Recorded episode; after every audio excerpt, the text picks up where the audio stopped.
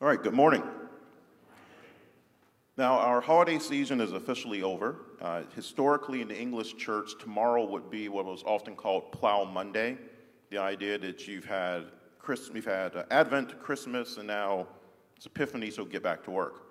So, hopefully, this will be a message that helps us to get back to work on Monday morning, which for me will also be, I guess it is Plow Monday because now break is over and I have to actually go back into the classroom.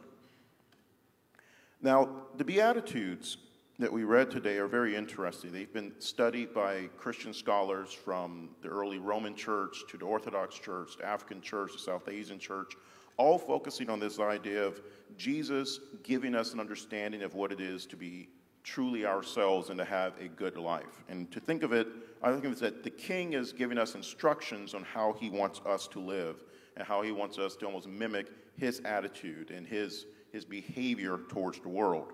And that there is a distinction between what we might desire for ourselves and the way we're actually created to be. You know, that being blessed is, in fact, that state of returning us to where we should be. That Christ is helping us to go back to where we were meant to be before the fall. This idea of this morally positive, satisfying, that coincides with joy and true happiness that he brings, which is distinct from our own perceived happiness. And therefore, what Christ offers is often countercultural or counterintuitive. That our perceived happiness is often circumstantial. We associate it, as humans do, with pleasure. It's not really always morally upright because you can take pleasure in things that are, that are wrong. And it often is not necessarily satisfying or fulfilling. But what Christ is giving us here is that you will be blessed, you will be in your proper state if you do these things, if you are behaving in the way that I'm telling you to reorient your life in your viewpoint. Know, the Eastern Orthodox have an interesting quote that I like about being poor in spirit, because often we think of poverty of spirit as something that is bad or negative or that we are poor spiritually. But what they're saying is it actually means to recognize clearly that one has nothing which is not received from God. That we, that we are nothing except by the grace of God. That this blessed poverty is called spiritual because, first of all, it is an attitude of the mind and heart, a conviction of the soul. It is a condition of man in total emptiness and openness before God, primarily in relation to the things of the Spirit. That is, to the understanding and insight to will and desire that even our grace that we receive as Christians is nothing we did to deserve it. Our salvation is completely and totally a gift. Even that belief that we have is a gift from God. So we come to God completely spiritually poor, emptied out and receiving what Christ has to offer. And in that, we are blessed because what Christ has to offer is more than what we could ever give to ourselves, even imagine to prepare for ourselves. Likewise, when we think of meekness, this is contrary to what his audience would have expected. If you think of uh, the Israelites under Roman occupation, if you think of the Romans and the Greeks themselves, this was a world built on power dynamics of the strength of the empire over and against everyone else, and people desiring a king who would have power to overthrow this empire. But Christ reorients us towards meekness, which is to be gentle and kind and empty of selfishness and earthly ambition to not return evil for evil, but always in everything to overcome evil by good. That meekness means to distrust and reject every thought and action of external coercion, which in any case can never produce fruitful, genuine, or lasting results. That we are once again reorienting ourselves to be dependent on Christ, and in giving that up, we achieve happiness and joy. We're no longer driven hither and thither by these desires and passions we're focused on something greater, and that actually produces for us a peace. That man's life is constantly to be seeking and hungering after righteousness, as opposed to other hungers and thirsts that may lead us astray. That this satisfaction and rest will come from God.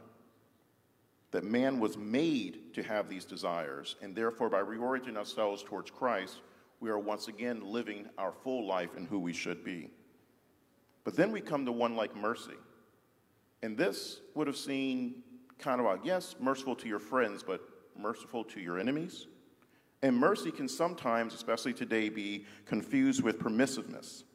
But as Christ is pointing us toward himself, and through himself he points us towards the Father, we should know this can't be the case. because that is not how God is. Rather, to be merciful does not mean to tolerate or justify falsehood or sin. It is to leave open the door to reconciliation, to repentance, to have a sympathy for those who are fallen, but also to pull them back to where they should be. It also means not to allow anger and resentment and desire for vengeance to control us. Or to quote from uh, that great Anglican, George Washington, and given his advice to the Americans, one which I hope we will actually start obeying, it says, The nation, from its farewell address, which indulges towards another a habitual hatred or habitual fondness is, in some degree, a slave. It is a slave to its animosity or to its affection, either of which is sufficient to lead it astray from its duty and interest. Antipathy to one nation against another disposes each more readily to offer insult and injury, to lay hold of slight causes of umbrage, and to be haughty and intractable when accidental or trifling occasions of dispute occur. Hence, frequent collisions, obstinate, invented, and bloody contests. The nation, prompted by ill will and resentment, sometimes impels to war the government contrary to the best calculations of policy. The government sometimes participates in the national propensity and adopts through passion what reason would reject. At other times, it takes the animosity of the nation subservient to the projects of hostility instigated by pride, ambition, and other sinister and pernicious motives. The peace, often, sometimes, perhaps the liberty of nations, has been the victim. Christ is freeing us from this desire from vengeance, anger, and retaliation, and his desire to reorient us towards mercy, towards praying for our enemies. This actually sets us free from this bitterness that can often inhibit our lives and prevent us from having the good life. Whereas others may want to hold on to that, it's not actually freeing, it's controlling. It doesn't actually give you the fullness of what He wants for you, but mercy does. You are set free as you trust God and let God take care of these situations that may afflict you from time to time. The pure of heart are those who have achieved clear sightedness and a single focus what some scholars have called the single eye.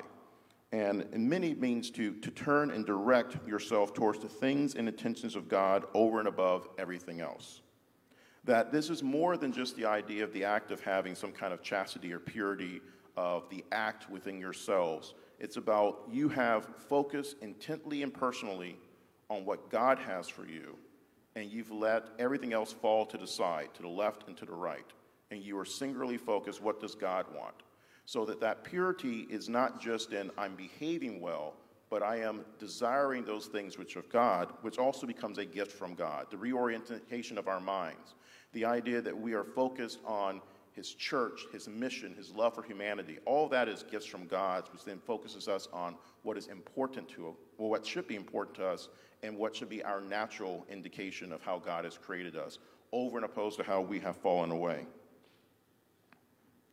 Others from the Orthodox Church to the Catholic Church have also focused on the idea of the peacemaker. That the peacemaker is one who bears witness to Christ, takes up his cross, and loses his life for the Lord without fear or anxiety.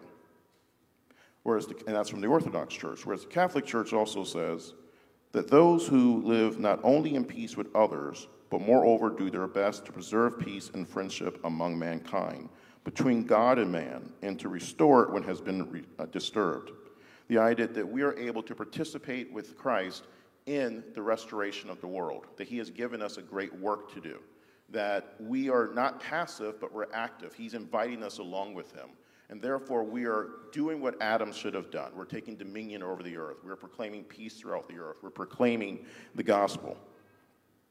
And finally, we are blessed if we are persecuted and slandered for his namesake, which is different from the idea of we're being persecuted or we have a persecution complex or the indulgent idea that someone who disagrees with you somehow hates or dislikes you or these different conflicts over identity. It's the idea that you're being persecuted for doing the right thing, not being called out and called to repentance, which can sometimes be countercultural because we think of it as if you are disagreeing with me or challenging me on this issue, it must be because you're being unfair or unkind.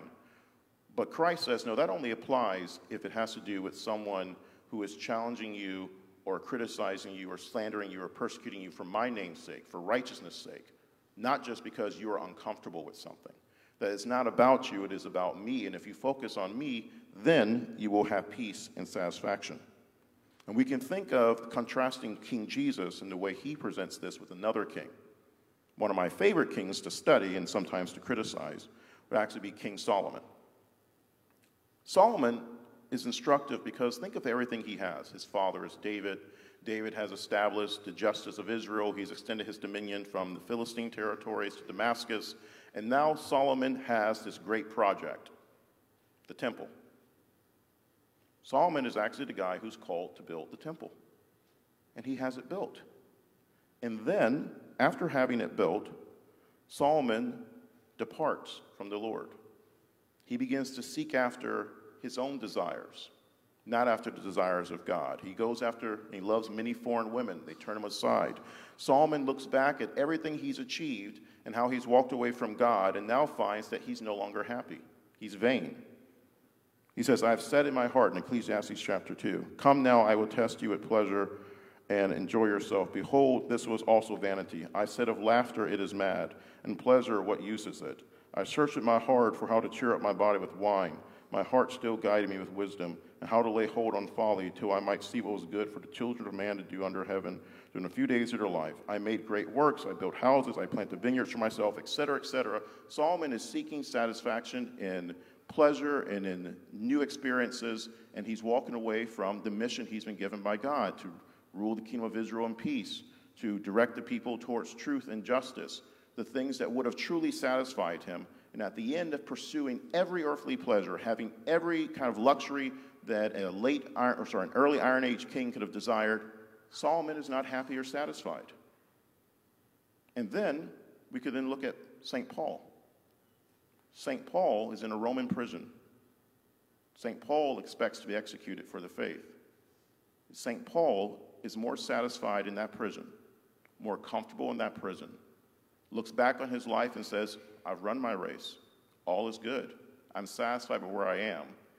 He is more happy in Christ and what Christ has to offer than Solomon is upon the throne of David, for Solomon having walked away from God and sought his own thing. So then, how are we created to be? Are we created to be in the way Christ wants us to be, to be blessed in the way he tells us we will be blessed and fulfilled? Or do we want to be like Solomon, who's seeking after all these different pleasures, every experience, every opportunity provided, and at the end, it's vanity, he's unsatisfied, and he's wondering how he got there?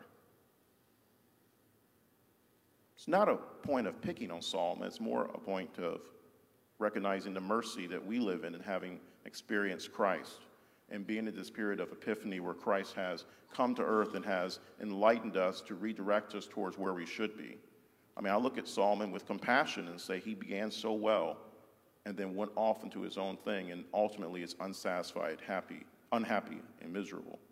But in Christ, we have a true joy to where we can be more satisfied in a prison, suffering for the faith, as St. Paul was, than a king sitting on the throne of David, who has gone after his own thing and has walked away from what he was called to do. Jesus said himself, in John chapter 15, uh, verse 10 through 11. If you keep my commandments, you will abide in my love, just as I have kept my Father's commandments and abide in his love. These things I have spoken to you, that my joy may be in you, and that your joy may be full. Jesus doesn't have this way of life for us to kill joy. He's protecting us from those things that we presume will bring us happiness but ultimately are unfulfilling and destructive. He's guarding us and redirecting us, and ultimately, He is the one who gives us joy. So, amen, and praise to you, King Jesus, who brings us the true joy and protects us from the ways of sin and death.